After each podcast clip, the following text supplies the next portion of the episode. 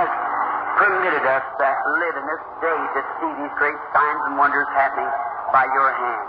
And there's no one here any more uh, conscious that it isn't your servant who knows these things than I am. It is you, Lord. And by your promise, you promised you would do these things, and thou always keep your promise. And to this we are thankful and give thee praise. Bless us this afternoon in the Word. Tonight in the great healing service, we'll praise thee in Christ's name. Amen. You be seated.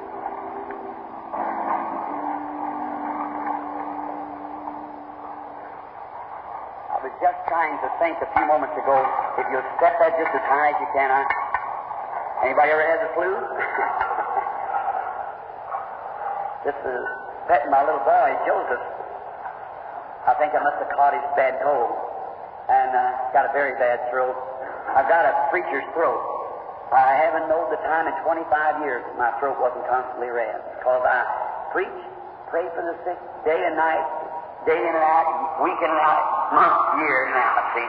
And it just keeps me constantly talking. And uh, so uh, I get a little, little, it never gets sore.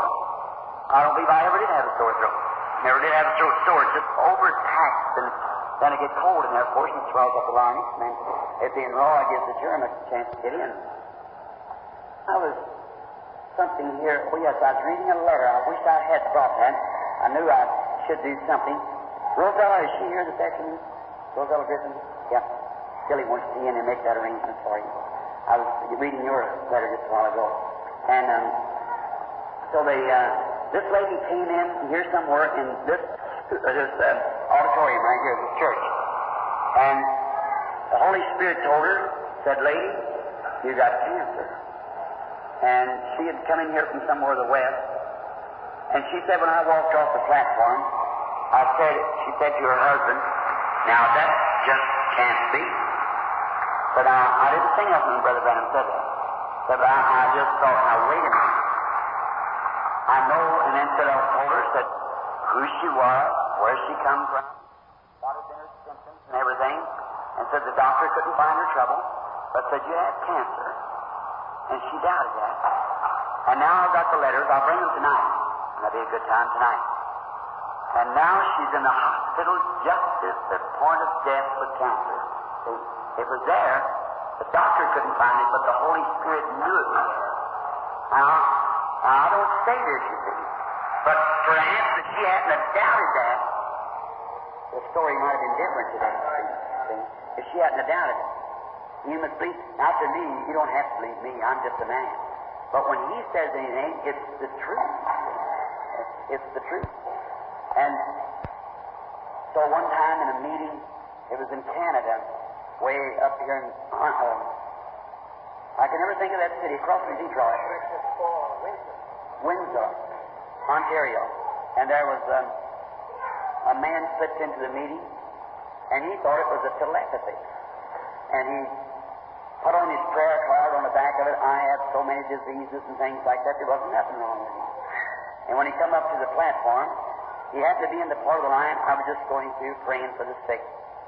And he said, Could you tell me what's wrong with me? And Brother Baxter started passing him on. I said, Just a moment. He said, No, I don't know what's wrong with me. Brother Baxter said, We're not having that.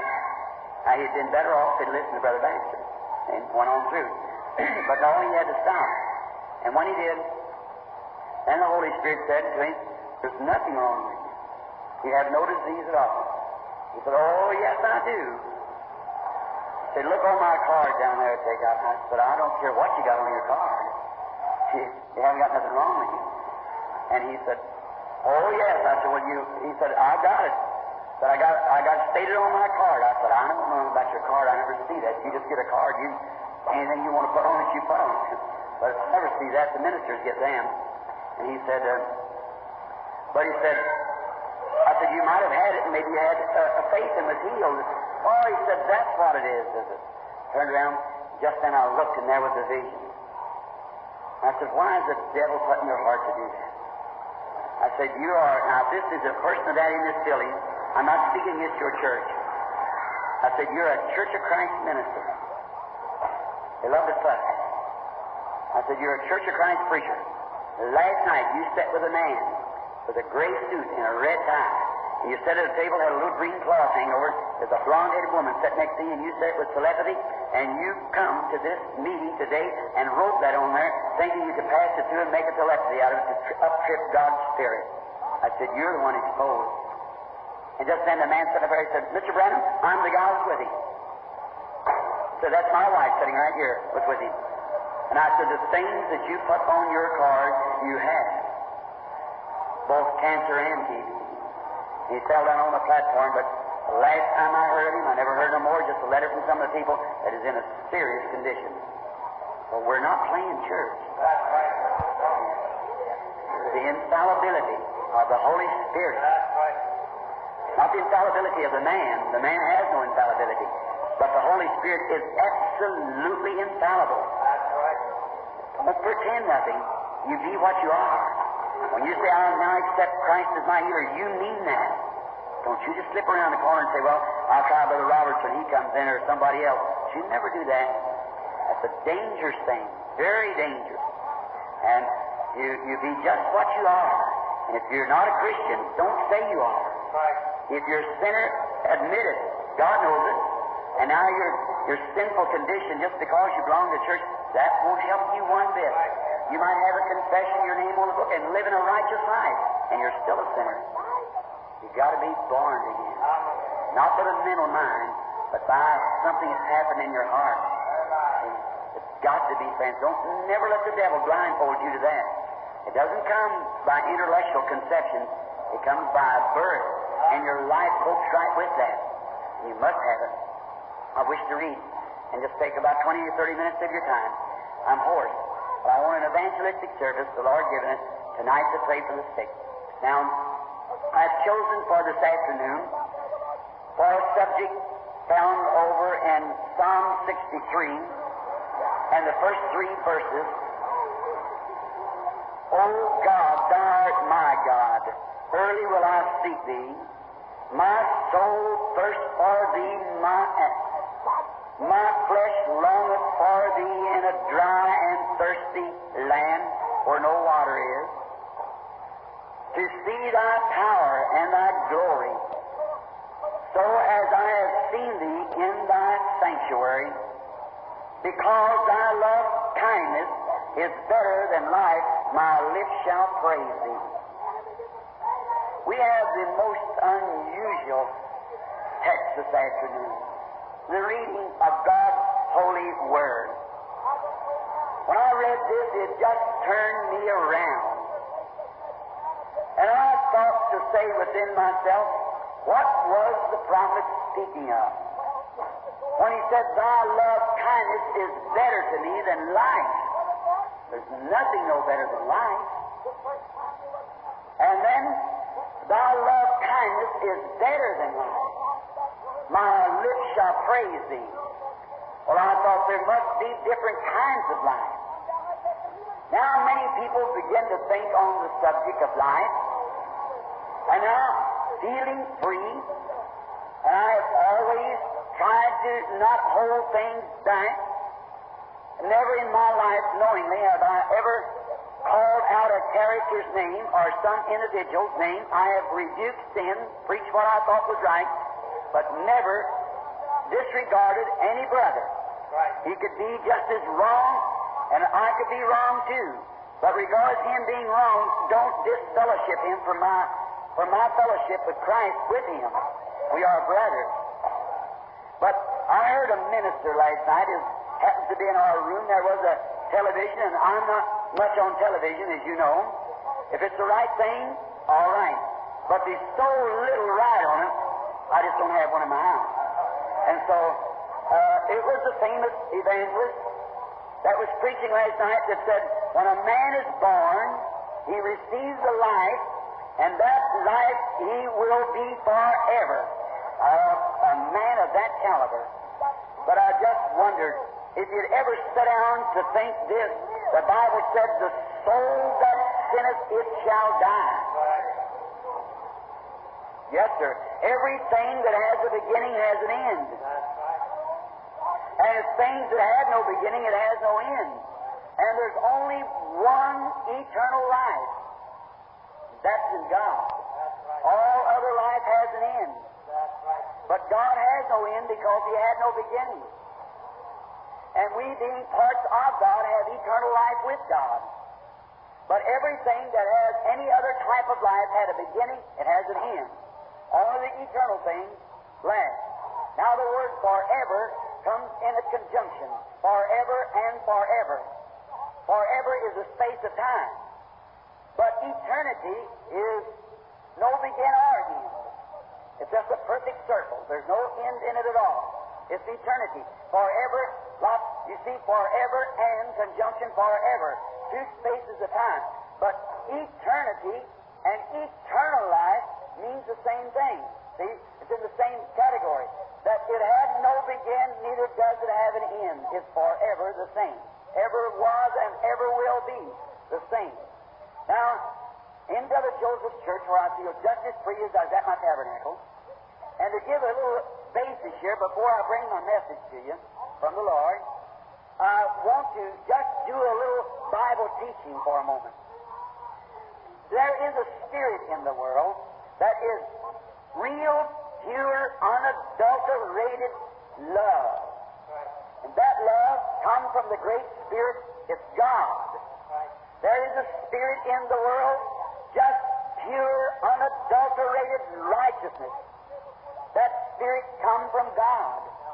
And all of the spirit of righteousness, of love, of purity, that is God. That is the eternal, everlasting, without beginning or ending. That's God. The Logos, or went out of God as no disregard to Catholic people now, but the Catholic Church, I, my background, my family's Catholic. And I have the, the Catholic people here, the book called Facts of Our Faith. And they use the word of eternal sonship of God. The words don't even make sense to me. The word e- eternal means eternity, which had no begin, there has no end, and son means had a beginning. So how could it, be an eternal Godship, but never an eternal sonship? A son is one that's begotten of. So it had a beginning. So when the Logos, which was the Son of God, went out, created by these great fountains of purity, God, as those spirits went out, and it created uh, the Logos, and it was a body. It was in the form of what we are now, which is called in the clergy lay a signet of theophany. It's a body that doesn't have uh, spirit in it. It's a body that's waiting for you Christians. As soon as the life leaves this, you go into that body. When this earthly tabernacle be dissolved, we have one already waiting. A theophany.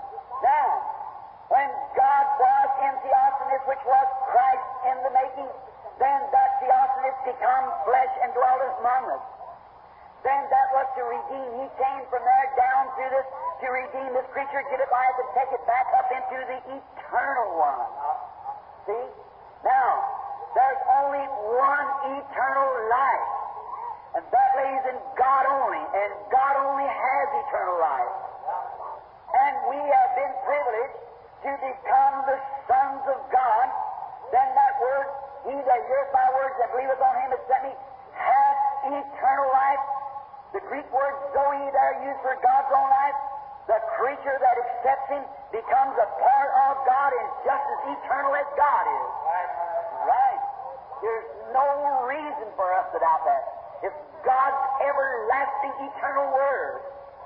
And everything that had a beginning has an end. So what where did sin begin? Sin began at the Garden of Eden and sin has an end. So if David cried, Oh Lord, my God, my soul is thirsty for thee in a dry land where no water is.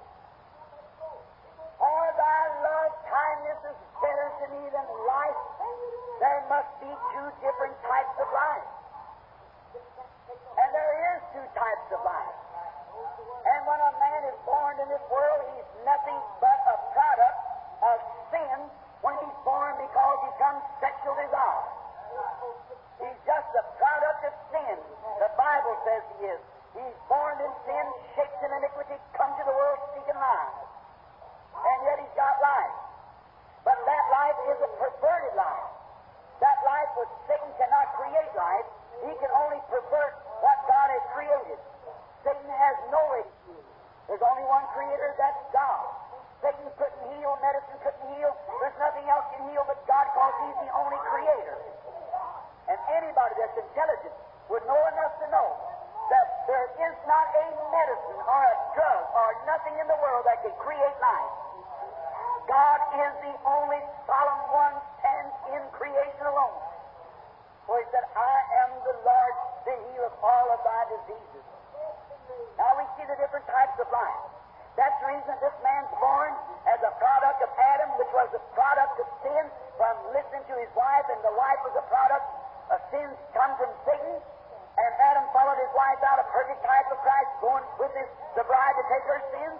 As Adam took the sins of Eve and left the Garden of Eden, not deceived, but willingly walked out with her, so was Christ not deceived. Satan could not deceive him, if thou be the Son of God. He knew who he was, but he deliberately walked down and took sin for the church.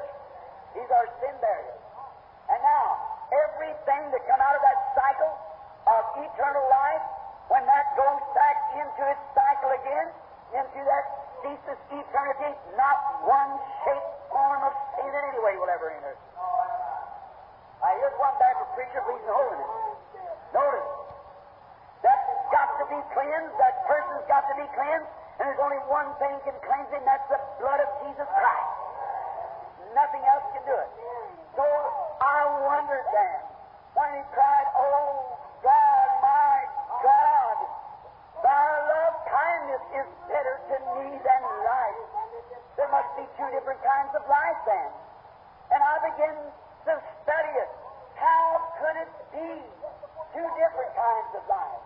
Well, I begin to think that many people think when they're out here on the street running around and places that they're living the life. That is the thing. I've watched young mothers take their children and teach them tap dancing. Well, I want her to have her little life. I've seen young ladies strip themselves down to just enough clothes that the law would let her put on and go out, and she says, I'm really living the life. And the woman doesn't know that she's dead while she's alive. Some time ago in another city, I was going into my room, and there was a Kiwanis Club, or some certain club, was having a meeting in the city that's having a rally, a convention. And when I went in, went up on the elevator, there was two young ladies coming down just with their underneath garment on, with the whiskey bottle in their hand, or whoopee, going and man dragging them from one room to the other. I sat back in the shadows to watch. And when they got close to me, oh, so vulgar. And they were both women, no doubt married women, with their husbands at home, maybe thinking they were having a little clean fun. There is no such a thing. And then they was up there hooping it around, of relaxing they were talking. One of them stopped and said, Whoop-dee, this is life. I said, Oh, no, that's not life. That's death. The Bible said, She that liveth in pleasure is dead while she is alive. The Bible said that. And this many times that the devil tries to tell you that that's life, but that's death. And notice also that that life becomes so miserable till people take that life. Take a gun and blow their brains out. There'll be many of them in Chicago perhaps this summer. There'll be many of them jump from the towers and drown themselves. There'll be people in Chicago the next few weeks turn their gas chambers on, kill themselves. There'll be some deliberately drive in front of automobiles and kill themselves. There'll be some take poisons and suicide on every hand. That kind of life becomes so treacherous so we know that the prophet wasn't talking about that kind of life. That's death. That's death in a form of life. That's what Hollywood has done for the United States. It's perverted, it's stripped our women, it's, it's done all kinds of evil things. It's made our man, it's produced here that's perverted the real stream of life into death. Even our nation is dying. I was speaking a few moments ago with my wife when we were sitting in a little place, and there was them women coming in there, each with a cigarette and some a little girl sitting there with her eyelashes pulled out and painted like the devil, way back and hooked over sideways, and she was standing up, poor little thing, not no older than about 18, smoking a cigarette and drawing my way down, making an awful thing scooting the smoke from her nose, not realizing she was dead in trespasses and sins. You that this temple, God will destroy it. What's the trouble, eh? Eddie? We've got too many weak bones in that's afraid to preach an eternal burning hell. And they're warning the people of the things and letting the church go just as sloppy and sloppy as it can be. And I said, honey, where could we start from? Our nation is corrupted. Our politics is as rotten as it can be. Our factories and our economics is just as rotten as it can be. Even the car industry takes you six or eight months to get the bugs pulled out of your car. It's on line, symbol line, throw it together. What difference does it make? Our womanhood is broke. Motherhood of America is crashed. Is as rotten there than any nation there is in the world. What's the matter? It's because they have loved the things of the world more than they've loved God, and they got it perverted. Exactly right. Not only that, but our churches is crushed. Little old pulpit, sissified preachers that stands up and I ain't criticizing those certain ones, but they stand up and it's a meal ticket. It's an offering, or it's a proper need to get on television or on the air. I wouldn't sell my birthright to Jesus Christ for all the televisions and popularity there is in the world. Her right means more than these nasty, ungodly things. I'd rather have favor with Christ than to be the president of the world. What a condition the world's got into. Here not long ago, know of church in our country, and many of them throughout the country, that they just care for, just carefree. And I'm not scolding people. But brother, I've got to answer at the day of judgment for the messages I give to the people. God, the only thing He can do, no, nothing can save this nation. It's gone. There be no worldwide revival in this time. There's nothing to build on. She's as rotten as it can be. When it comes to a place that is vulgar and dirty, a place as Paris, France, which has been the seat of Satan for the hundreds of years. Women, vulgarity, nastiness. When they, we used to go there 25 years ago and get their designs to put on our women, we've got so low till they come over here and get our designs to put on their women. Newspapers and magazines fix it up. And the poor people are waiting in it. There's only one thing the Holy Spirit's doing. That's salvaging what He can, the elected of God, to pull them out. So for me, as long as I got breath in my body, I'll call out and condemn the thing. I can't stop it. God said it would be there. I can't stop it, but I'll give a voice against it. That when God plays over his tape recording at the day of judgment, they'll know that they was told the truth anyhow by the word of the living God, and God confirmed it with signs and wonders. That'll be up to them. Right. Listen, friends. God created a man to thirst. God put thirst in a man. A man was made to thirst. And do you mean to tell me that you would try to quench that blessed holy thirst with the world and with the devil's program? You'd try to quench that thirst with drinking whiskey that God put in you to thirst after Him? There's something in man to thirst. God made that thirst for a man to thirst for Him. But you try to quench it with pleasure. And this American people has quenched it with pleasure, mad. That's right. That blessed holy thirst. You strip yourself on these beaches. You lay in these pool rooms, playing cards, social drinking, all this nonsense that you do and stay home on Wednesday night watching the television instead of going to church. What are you doing? You're trying to quench that holy thirst. You've got to quench it some way. And you reject Christ, and the devil pours his slop into you. Right? And you think that you're unto a man, but the end thereof is the ways of death. Death is total annihilation, separation. You never try to quench that blessed thirst with something the devil has put into you. Now, not only you say, I'm not a drunkard, I'm not a gambler, I'm not a pleasure seeker, but brother, if the devil can't get you one way, he'll try another. And the devil has tried to quench his type of life the thirst that God gave you for his life. He's let you join church. He's let you shout. He's let you speak with tongues. He's let you do all kinds of demonstrations. And still, you're drinking from the devil's slop can. Exactly right. When a man thirsts after God, his whole being is surrendered to God. People goes around today and joins churches and lives like the devil. They think they quench that thirst. I go to church, that settles it. Many times I told them when they come on Easter, that's usually when everybody wants to show their new hat. They'll come on Easter, you might as well bid them a Merry Christmas, because you won't see them again till next Easter. And yet they're members of the church.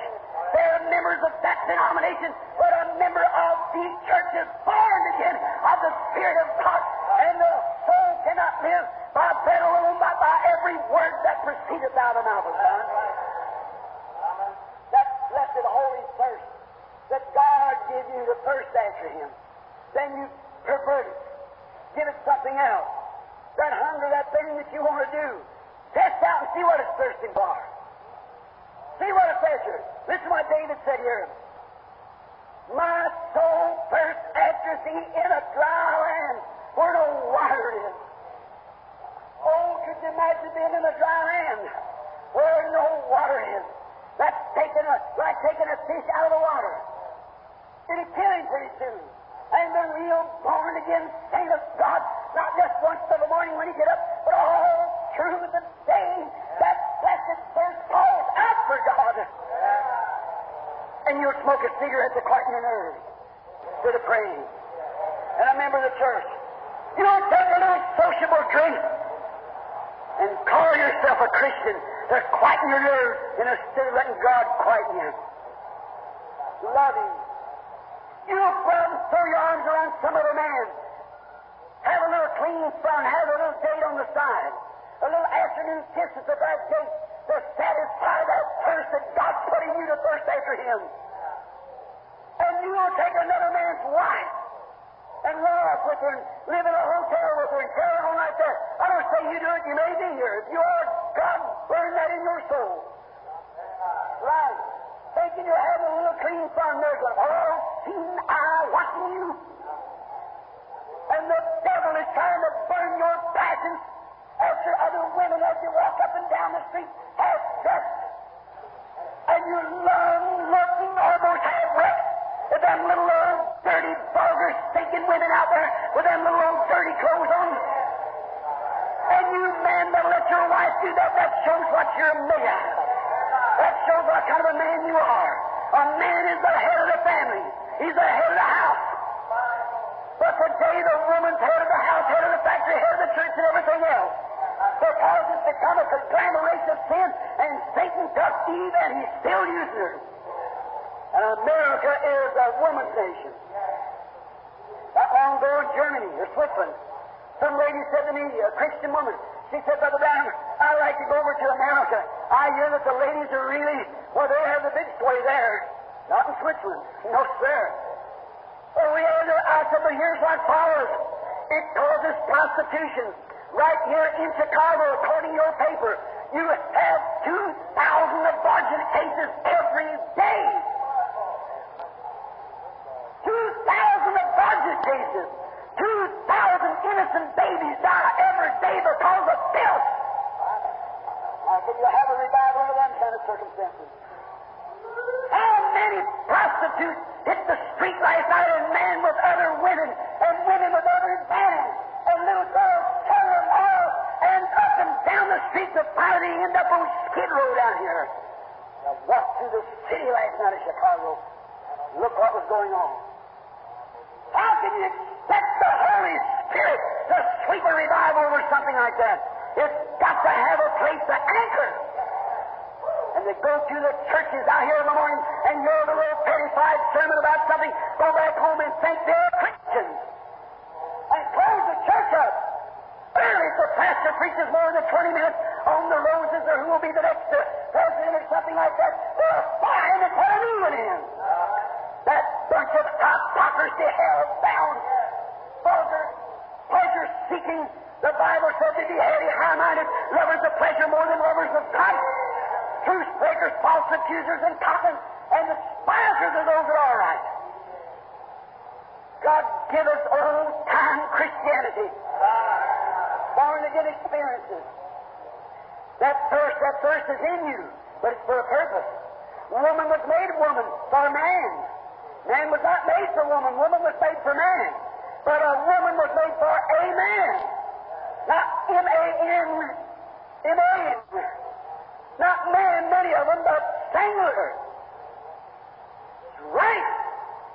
But when they serve them royal, when they scandalize themselves, and men the same thing, you're perverting the very cause that God made you a woman or a man. Then you call that life. It's death. Then you go to church and join church and put your name on the church and become a church member and live like the world. It's perverting the very thing that God intended you to be. That thirst that God put in you to be like Him and to love Him and thirst after Him. The pastors and the churches and yourself, you've robbed yourself from that wonderful, blessed thing that God ordained for you to use. The thirst. Thirsting. The Pentecostal church would only satisfy thirst in God instead of trying to borrow some evangelist or some emotion or some little ism or a little sensation, how much better off it would be. If all the Holy Spirit and divine love instead of sensations and little gifts and things like that, how much better off you'd be. God don't want you to run after gifts, He wants you to thirst after Him. Notice, David said again, as being a psalmist, and he was a woodsman, he lived in the woods. He knew what it meant to be in the woods. He always wrote of the still waters and green pastures and the shady places. He knew what it was because a shepherd has to find those things. He has to know where those beautiful places are. Many times have I been into the desert, riding out there to a place where I had to leave my horse. Poor thing was so much out of water. We couldn't have either drink, the horse or I. How we would thirst, oh, if I could only find a track somewhere to get back.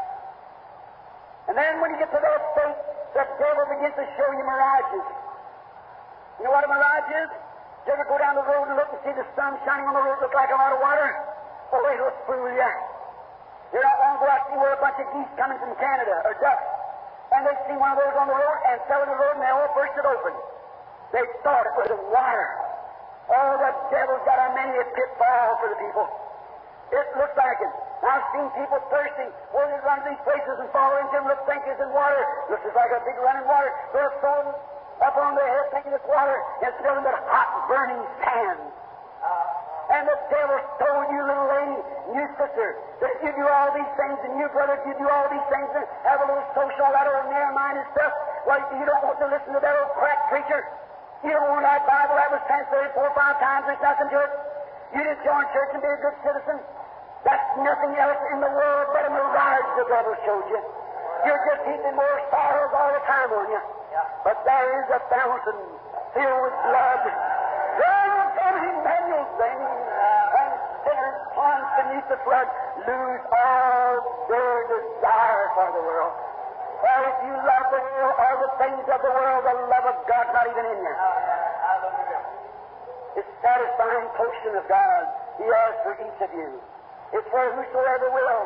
David, he wrote one time in the Psalm, he said, I think the 47th Psalm, he said, As the hart thirsts for the water brook, so my soul thirsts after thee, O God. Oh, when I think of that David being a woodsman and out into that part of the country, you find out a lot of times there's a lot of deers that run. The hart is a deer. As you watch nature, you'll see God. And they have wild dogs in that country. And they eat the deer. They come in packs and they overtake the deer.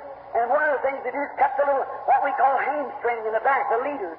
And just cut out a whole pack. Then they can't run. The dogs will eat as much as they can. Then the others can't pull away very much. And then uh, it's easy to pray, then to run right back and get them. That's the way the devil does. He'll cut you off from prayer meeting, he's done cut the hamstrings right then. Right. You'll pull around from this church for and you'll run from here to there, but anytime the devil wants to gobble you up, he's got you under his control. When he cuts your prayer life, brother, you're gone. Right. When he cuts that thirst off of you and perverts it into the things of the world, he's got you where he wants you. He'll let you gobble around here till you get to a certain place to crash your life out without God right there. Sure he will. Now, the dogs, the hounds of hell, hound after the church, certainly it does. But look, now really, one, some of the wild dogs eat Jezebel. Did you ever know a dog won't eat human flesh? They won't even lick the blood of a human being. You can't get them near it. No, sir. But this was a certain kind of dog. It was a wild dog. Not a domestic dog, but a wild dog. Wild dogs are wolves, just like a wolf, and they will eat human beings. But if you notice, this wild dog that come in to eat Jezebel, it was a certain type of dog. And that's the way it is today. The devil's got a bunch of old wild dogs out. They call them the wolf whistle and everything else to you young folks. But remember, it's a of hell. Right you. That makes you think that you're a pauper. The boys whistle at you because you're dressed the way you are. You poor little simple thing. You don't know what you're doing. That's right. You don't know that you're a prey of the devil. That's the devil. Listen to his voice. Or he might talk ever so well. He might even be a pastor of the church. But let me tell you, it takes a real sheep herder to tell the difference between a whine of a goat and a whine of a lamb. They both break just the same. You can watch it if you're a herder. If you know your sheep, you can hear his call. But if you don't hear one of them, you can tell where's a goat or a lamb blatant. The devil can break just like a lamb. That's exactly right. But David, he said, as the hart thirsts for the water of it, so my soul thirsts after thee, O God. And you see these little uh, deers out on the desert as they're jumping along, having a good time. And the first thing you know, a pack of wild dogs are running among them, and they'll grab them. Now, one of the favorite places for a, wolf or a wild dog to grab a deer is just behind the fur of the ear. There's a big artery runs up there and runs down along the neck. If the wolf can jump, hang his fangs right in, the, the, the, then when the wolf throws his weight down, it's them two big blood veins in front, cuts the deer's neck. And the little fellow staggers a couple times and he's done. Covered all over the wolves and he's eat up just in a little. Another favorite place for the wild dog or wolf that gets the deer is in the flank. He'll grab him in the flank, and when the wolf throws his weight, right in the mid center like of the little deer, it throws him off his feet. And then down he goes. And he's him. And sometimes when the wild dog grabs the little deer, and the little deer was quick enough in maneuver, he could jump fast to one side, the dog lost his hold because it jerked the whole chunk out of the little deer's side. Then the blood was sprayed. If the wolf missed the blood vein here, cut just a little the little deer, maybe if he's quick and can maneuver, he can get away from the dog. Then here he comes after shot into this blood. And that little deer, any hunter you know, that if you wound a deer and you can get the water, you just might as well quit tracking him. He can live as long as he can find water. But when he can't find water, he's finished. And could you imagine as David standing there seeing that little deer and he's cut by the wounds of a wild dog and he's thirsting for the water brook. He must find the water or perish. If he doesn't get to that water brook, he's going to die. The hounds are right behind him. He's either got to find the water brook or perish. David said, As the hart thirsts for the water brook, so my soul thirsts after thee, O God. I have to have you or I'll die. I can't go on up at the end of my road if I can't find you, Lord, I'll die. Blessed are they that hunger and thirst for the water brook where they shall find it. Yes, there is a fountain filled with blood for every sinner. Good from Emmanuel's veins. You who thirst and long to be righteous, there is a fountain open today for you. The hounds of hell might have wounded you. They might have cut you this way or cut you that way. They might have thirsted and drunk your blood and sent you to these places and pleasure crazy. If you really want to get over it, there's a water brook open today. That's the love of the Lord Jesus Christ is Spirit flowing free as the Holy Spirit. Whosoever will, let him come and drink from the fountains of the water of life freely. Whosoever will, yes, black, white, brown, yellow, whatever you may be, Methodist, Baptist, Presbyterian, Church of God, Church of Christ, Catholic, Pentecostal, whoever you are, young, old, middle aged, there is a fountain open, and the waters of life is flowing freely, and the Holy Spirit saying, Come, all ye that labor and are heavy laden, I'll give you rest. Blessed are ye when you hunger and thirst, for I will fill you, you shall be filled. And the hart thirsts for the water brook, my soul thirsts after thee, O God. In conclusion, I say this the trouble with the Pentecostal church, the Methodist, the Baptist, the Presbyterian, and all the rest, it is their congregation. If that congregation really thirsted for God, it would send that little old preacher out of there and give him somebody in there would preach him the gospel. Right. You can't go to town today, you merchants and you businessmen, you're in this convention. Are you a shoe man? What if you put the old fashioned button shoe that the woman used to wear? You got a shoe hook with it when you bought it. What if you try to sell that shoe in Chicago today? You think it'd have any business? No, sir. And it's got five times the leather that these little old still such a bill for women with a little peg like that, their toes sticking down, their heels sticking up. Charge them twenty-five and thirty-five dollars for about forty cents worth of leather, and you're silly enough to buy it. Well, why is it? Why don't the merchant, if he tells them the truth, they don't want it? It's exactly right. The skirt that your mother used to wear, that covered her all over, and she probably paid three dollars or a dollar and a half for it. And you go down to town and pay thirty-five dollars for a little vulgar thing that the devil's forged you in to get out here to make the answer to adultery at the day of judgment. But that preacher, you say, I never did commit adultery. I don't know about that. The Bible says, Whosoever looketh upon a woman to lust after her has committed adultery with her already in his heart. And it don't matter how moral you live, how clean you live, how honorable you live your husband, if you dress yourself to make a man look at you like that, at the judgment bar of the sinner that answers for adultery, you will be the one that committed it. Right? I'll take that with you, my dear friend. Think it over for a little while. Whosoever, said Jesus Christ, whosoever looketh upon a woman to lust after her hath committed adultery with her already in his heart. And before he could commit adultery, the woman had to present herself in that way.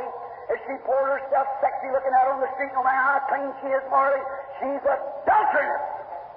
And God's book, uh, there's your Hollywood, there's your devil. You might hate me for this, but brother, at the day of judgment, you'll see I told you the truth. That's exactly right. Now clean up, straighten up each other to do the same your soul. Go to thirsting, oh God. I don't care about your fancies and your popularity. I want Christ I'll die. When the Pentecostal church gets to that, God will move on the scene. And He'll never move on the scene until the people begin to thirst for Him instead of the things of the world. Let us pray while we think over it. Are you guilty? Are you praying? Everybody, a little prayer in your heart. Am I guilty of that? Examine your soul with God's book today. What kind of a life have I been catered to? Oh, Lord. Oh, my God, thou art my God. Early in my youth will I seek thee. My soul thirsts for thee. My flesh, oh my, don't want to be stripped off. They don't want to do this. They don't want to be filled with alcohol and stuff. My flesh longeth for thee in a dry land where there's no water. To see thy power. What? I want to see thy power, Lord. Thy glory, thy power to heal the sick, to magnify. Thy glory to shed over the people like a great fountain of old time religious meetings. To see thee as I have seen thee in thy sanctuary. Because thy loving kindness is better to me than life, little L. My lips shall praise thee. Are you thirsty? Do you really want to be a real Christian? If you really want to be an old time Christian, there's something in there that makes you lonely. Do you want to go to heaven? You remember the animal doesn't want to go to heaven. The animal hasn't got no soul. The animal don't know what life hereafter is. But you know what life hereafter is. You long for life hereafter. The animal can't. It has no soul. But you were made with a soul, and that soul was given you to make a decision. That heart that is in you, it makes a decision. And the animal can't make that decision because it has not that in it to make. But there's something in you that longs for God. And you're trying to quench it. Maybe by staying home, getting in an air-conditioned room and looking at the television and staying home from prayer meeting and never reading the Bible and going down to church on Sunday morning and then maybe going back paying the pastor and waiting for an evangelist to come to the city and you might sit back and say, well, that preacher's a pretty good fellow. I'm telling you, I kind of like him. I kind of like the way he smiles. I, I like the little jokes he pulls. Brother, that's not life, that's death. That's death. But do you really long for a room that you can go into? Sit down under the old shade tree of the Bible. Look up with tear-stained eyes and say, Blessed Savior, Thou wilt guide me till I reach that healthful shore. Is there something in your heart that you long to love Him and to praise Him and to worship Him? All the things of the world become dead, and you just Christ or die. I must have Christ or I must perish. I want every head bowed and every eye closed and everyone's raised. Be honest. Be sincere. If you really mean it, and you raise your hand to God and say, Lord God, from this day on, please, I know I, I, I, these things that I do is not right, but I want to love you. I want what that preacher said today about you in the Bible. My thirst is after thee like the hart thirsting for the water. And the thirst, Lord, that I've had, someday I expect to be a great person. Oh, I do too. But I've crossed the border yonder, I expect to be God's child. Do you really want to be that? If you do, would you just raise up your hand to me? Thank God it's me. I now raise my hand and My soul is thirsting for thee, God. God bless you, lady. God bless you, young lady. God bless you and you. Someone else, God bless you. God bless you and you, lady. God bless you, sir. You, lady. You might be church members. I don't have nothing to do with it. You can be a church member just as black as a heart out here on the street. I know you say that's hard preaching, Brother Branham. If you come here at night time or come any other time and watch around the life and see the things that the Lord Jesus does exactly in the Word, surely I should have some conception of what Christ means. I know this one thing, brother. The devil has perverted life. He has perverted the church action. He's perverted so much he's perverted the people. It's the hardest thing in the world to get the people to see the actual truth. It's right. Oh, they miss it by a thousand miles. Do you really long for Him? If you do, would you raise your hand again? God bless you. Now, just keep praying. You that's longing for Him, I wonder if you could walk down here just a minute and let me pray with you just a minute. Would you just get up out of your seat quietly? I'm going, I'm going to call you. Let the Holy Spirit call. You just get out of your seat. God bless you, sir. God bless you, lady. Just get out of your seat and come down here. Let me pray with you. Stand right along this side of the altar here, if you will. While the organ is playing, I'm not going to say no more. I'm just going to wait a moment. Let the Holy Spirit call. Come right down here and stand. There's a fountain open. You want to be an old-time Christian, do you? Is your soul really thirsty after God? Would you rather dress decent, be just a little hot, as you call it? Anybody knows when you take your clothes off, you get hotter? Certainly. Go to the desert somewhere where you really have heat. Certainly. You say, well, I'm like that side. That's good. People just coming up and coming down the aisle for this little group this afternoon. Many are gathering around the altar here. Come on up. If you're really thirsty, have you been bit by the devil? You really want to serve God. You want that thirst in you. You want it satisfied. If you do, come on. Or have you got to a place where you've been so seared and so hard and callous so nothing can touch you no more? Then you cross between this, between life and death. I remember, if I be a servant of God, God will speak that I tell the truth. There's people that actually believe that they are right, and they're wrong. There is a way that seemeth right unto a man, but the end thereof is the ways of death. If you haven't been born again of the Spirit of God in your whole desire is to love. Every day, every hour, every minute of the day when you're awake and you're on the bed, you're praising Him, and your love is for and the things of the world. All this modern stuff is all dead to you. You better take your place at the altar. Now we wait just a moment longer. Now, take the fountain, please, real slowly while everybody's crossing. There is a fountain.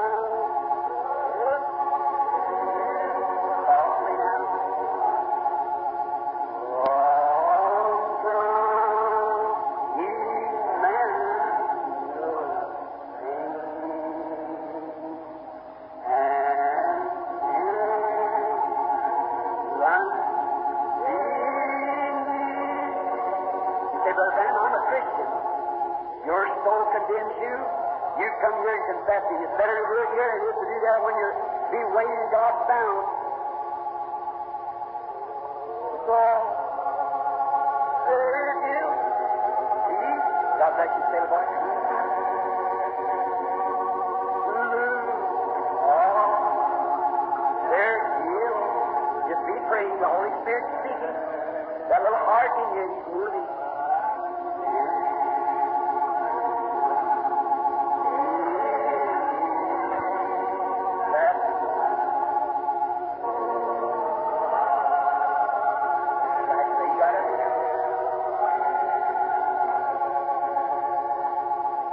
Brother Preacher, I've longed for something. I don't know what it was.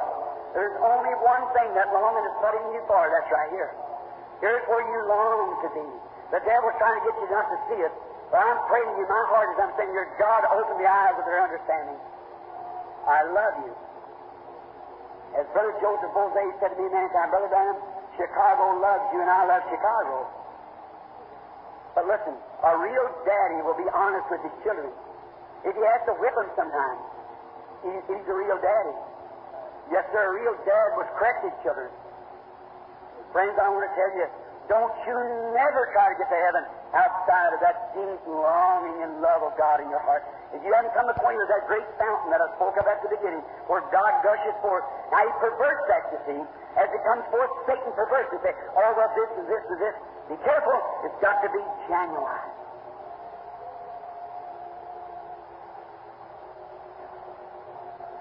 You ever hear that little song like this? Sister, just continue on your song. It's all right. Brother, apart from the Savior today, risking your soul on the things that decay.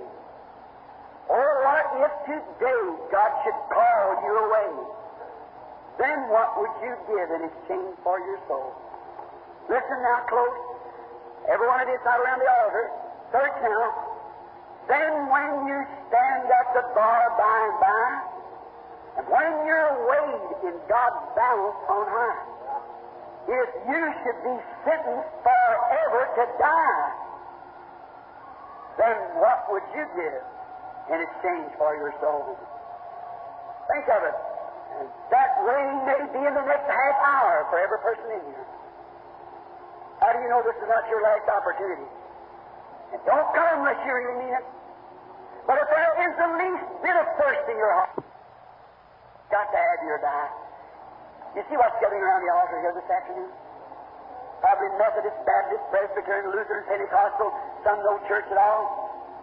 But there's a thirst there. There's longing. I'm going to wait just a moment longer. Got just a few minutes longer. Just in one hour. I promise to be an hour. Just a little minute longer. I want to say something to you now. You want to come on, come out of here. You've been in these meetings. Now, get all the skeptic feeling away from you.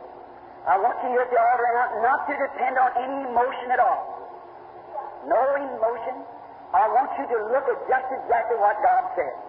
Now listen, I know the Lutheran said, the just shall live by faith. All right? There's a many of them started out, but they wasn't just. Methodist said, brother, when you shout, you got it. Many of them shouted and didn't have it.